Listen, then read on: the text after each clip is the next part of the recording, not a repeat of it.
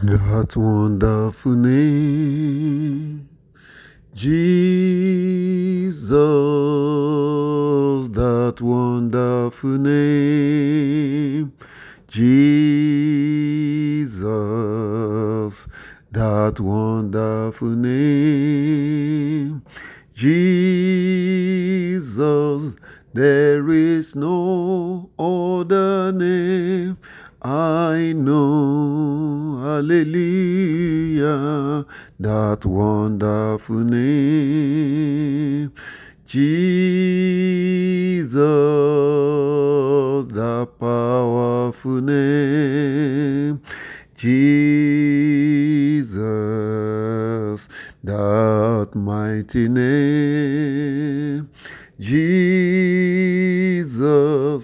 there is no other name I know. Our Daddy and our God, the Lord Most High, most faithful, most gracious. Again this morning, we appear before you with a voice of thanksgiving or praise. We acknowledge you, Most High. We thank you, the Eternal One. Thank you for being so faithful. Thank you for being so gracious. Thank you for the things you have done. Thank you for the things you are doing. Thank you for greater things you will yet do on behalf of all, all our families, our friends, our brethren, even our neighbors. We are saying thank you. Thank you for either two you have helped us, and thank you because you will not leave us at this point. Lord, we give you praise that you receive our thanks in the name of Jesus Christ. This morning, on behalf of our nation, again, we pray that, Lord, you will rain the heavens, that you will come down, that the mountains might flow down at your presence. Lord, we pray that, Lord, you will cause the waters to boil, to make your name known to your adversaries that the nations of these adversaries may tremble at your presence. Lord eternal, when you did terrible things, uh, Lord, which we look not for, you came down, the mountains flowed down, they melted in your presence. From the beginning of the world, men have not heard, nor perceived by the ear, neither has the eye seen, O God, beside thee, what you have prepared for those that wait on you. We have waited and we are still waiting. We are believing. We are crying to you on behalf of our nation that God, you will tear the heavens, you will come down. Lord, show yourself mighty, Lord, in our nation. Lord, against the adversaries. Lord, arise with hot jealousy particularly for the sake of the innocent. Lives are being wasted, properties are being destroyed.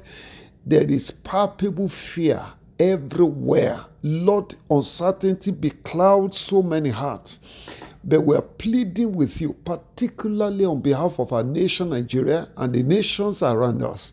We pray that God, you will arise, O God, in your great wrath against the adversary Lord, come. Deliver us at such a time. Let mercy speak for us before the throne of grace. We know we have sinned, but with you there is forgiveness. With you there is mercy. Lord, attend to us by the voice of mercy. Let the blood of redemption speak for us put the adversary in disarray, turn them one against another, discomfit them, overthrow their camp. Lord, paralyze all their activities, abort all their intentions. Oh Lord our God, we depend on you. We have no other God, no other God beside you. If you don't arise on our behalf, Lord, lives will be wasted. But we are saying, by reason of the death and resurrection of our Lord Jesus, Lord, let your hand be stretched forth. Lord, still the wicked. Lord, paralyze them. Calm the storm in our nation.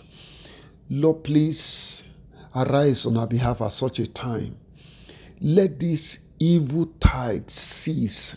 Let the storm cease, O God. Have mercy on us. We are looking up unto you, Father. Please don't abandon us at such a time. Have mercy on us, Lord. We plead with you in the name of Jesus. Thank you, Father, for we pray in Jesus' mighty name. Amen and amen. Beloved, I, I want to encourage you to please pray. There is no other uh, responsibility we have at such a time as much as praying. Um, the time we use to discuss the problems, let's use a good portion of it to pray. And I believe God will answer us. The Bible says, when the cloud is full of water, it empties itself upon the earth. And uh, today we continue the series of our discussions uh, within the time we have. We want to look again at the benefits of the altar as God commanded um, Jacob to go to Bethel. He has raised an altar.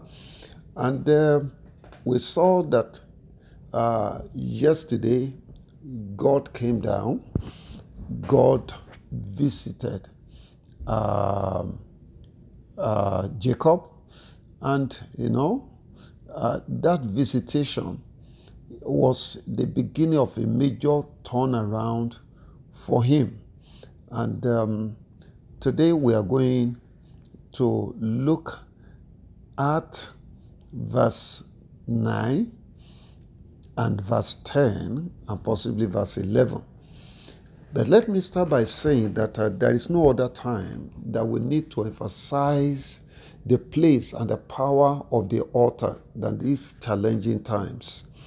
By this, I'm basically talking about the need for and the efficacy of prayers in handling personal and collective challenges of life. There are many issues bothering us that we might have sought natural solutions to, all to no avail, because they are spiritually rooted. I say it again there are problems many of the problems that we are contending with have spiritual roots.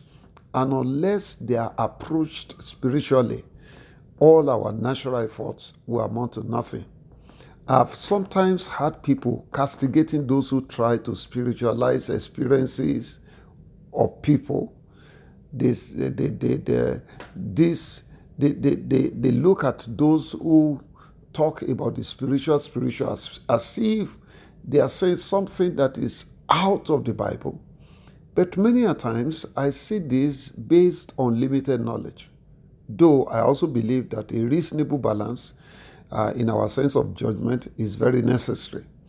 Take, for example, you consider the case of the three years famine in Israel in 2 Samuel chapter 21 in verse 1 that the Bible said there was a famine in the days of David three years, year after year. And David inquired of the Lord, and the Lord answered and said, It is for Saul and for his bloody house, because he slew the Gibeonites. How would you have linked the famine in the days of David to the offense of Saul against a community of men? And God knew about that problem and he didn't answer any prayer until David made inquiry. And that's why I often tell people that there are times when you need to pray the prayer of inquiry, asking God questions, particularly when you have prayed, you have fasted, you have done all that is naturally reasonable, but there's no solution. Go to God, ask questions. And he, he has promised, he he will show us great and mighty things that we know not. Beloved, we need to get more serious spiritually as the days we are living in are becoming increasingly perilous. I want to uh, beg you, sir. I want to beg you, man. All right, the time you invest into your spiritual life is never a wasted time. You are saving yourself from untold troubles. So, as for Jacob, Jacob encountered God at Bethel again. God carried out another work in his life, apart from the ones he has experienced before now that we have discussed. So in verse 9 down to 11, the Bible says God appeared to Jacob again when he came out of Padan Aram and blessed him. And God said unto him, Thy name is Jacob. Thy name shall not be called any more Jacob, but Israel shall be thy name. And he called his name Israel. Hmm. Now, as God was said to impart a more enduring generational and transformational blessings upon Jacob, he simply changed his name. He said, Your name is Jacob, but your name shall no more be called Jacob. Israel shall be thy name. And this was a major deliverance in style you know, Jacob means supplanter, a cheat. And as such, he had advanced in his life by cheating. And he also had been cheated several times. Very unpleasant experiences he's been going through. Nothing came so easily for Jacob. All right? He was cheated and cheated. His salary was changed 10 times by Laban. It was by force he got all that he got. Marriage took him, the desired marriage, you know how long it took him. So he had been going through cheating. And as God was going to open a new chapter in his life, God simply announced a new name.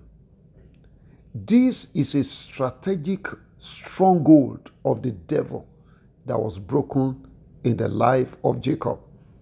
You know, this same encounter, Abram had it in Genesis. You remember Genesis chapter 17, verse 5. God said, thy, Neither shall thy name any more be called Abraham, but thy name shall be Abraham. For, that is because, a father of many nations have I made thee. By the tone of that statement, it will be as if without that change of name, there will be difficulty in Abraham fulfilling destiny. So this gives credence to what God promised us, all right, in uh, Isaiah 62, in verses 2 and 3. And the Gentiles shall see thy righteousness, and all kings thy glory, and thou shalt be called by a new name, which the mouth of the Lord shall make. And Thou shalt be a crown of glory in the hands of the Lord, and a royal diadem in the hand of thy God. Now, there are two sides to words, and I want you to pay attention. Number one is the natural interpretation of words and the spiritual implication of the same word. Can you then understand why Israel was quick to respond to Rachel's circumstantial naming in the same chapter 35, in verse 16 to 18, while she was in travail and hard labor she was going through, and as her soul was about to depart, she looked at the baby that was coming out and she said, Thy name shall be called Benoni.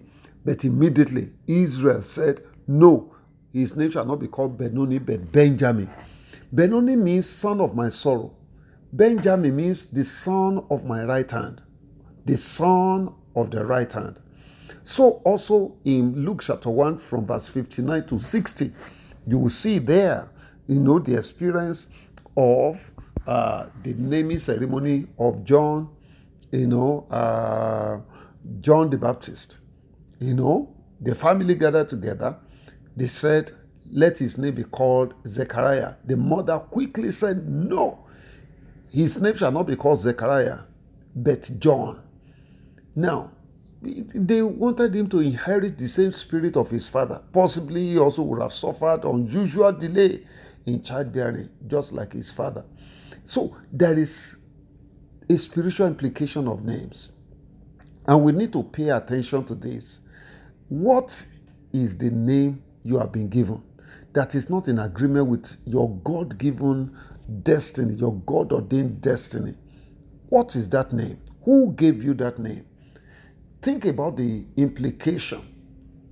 May God change that name today and his age long influence on your life.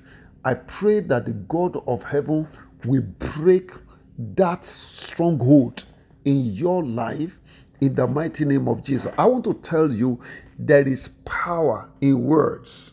There is power in words. You need to meditate on the name you are called. Think about it, meditate on it, pray about it, and do something prophetic about your name. It may be that there is something about that name and your life today. Go through the scriptures, you will know that names matter. We will not be able to go beyond this point because I want to pray for you that if there be any name, you know, whether it's your parent that call you by that name or someone just gave you a name that by implication, by spiritual implication, that name will retard your destiny, obstruct God's purpose in your life. I decree that that name be dropped in your life and the hold, the spiritual influence of that name over your life be destroyed in the name of Jesus. God changed Abram to Abraham and he changed Simon to Cephas. He changed Jacob to Israel. The Lord gives you a change of name. Prophetic destiny you will fulfill in the name of Jesus. God bless you. Good morning. Your brother and friend, Sunday Awe.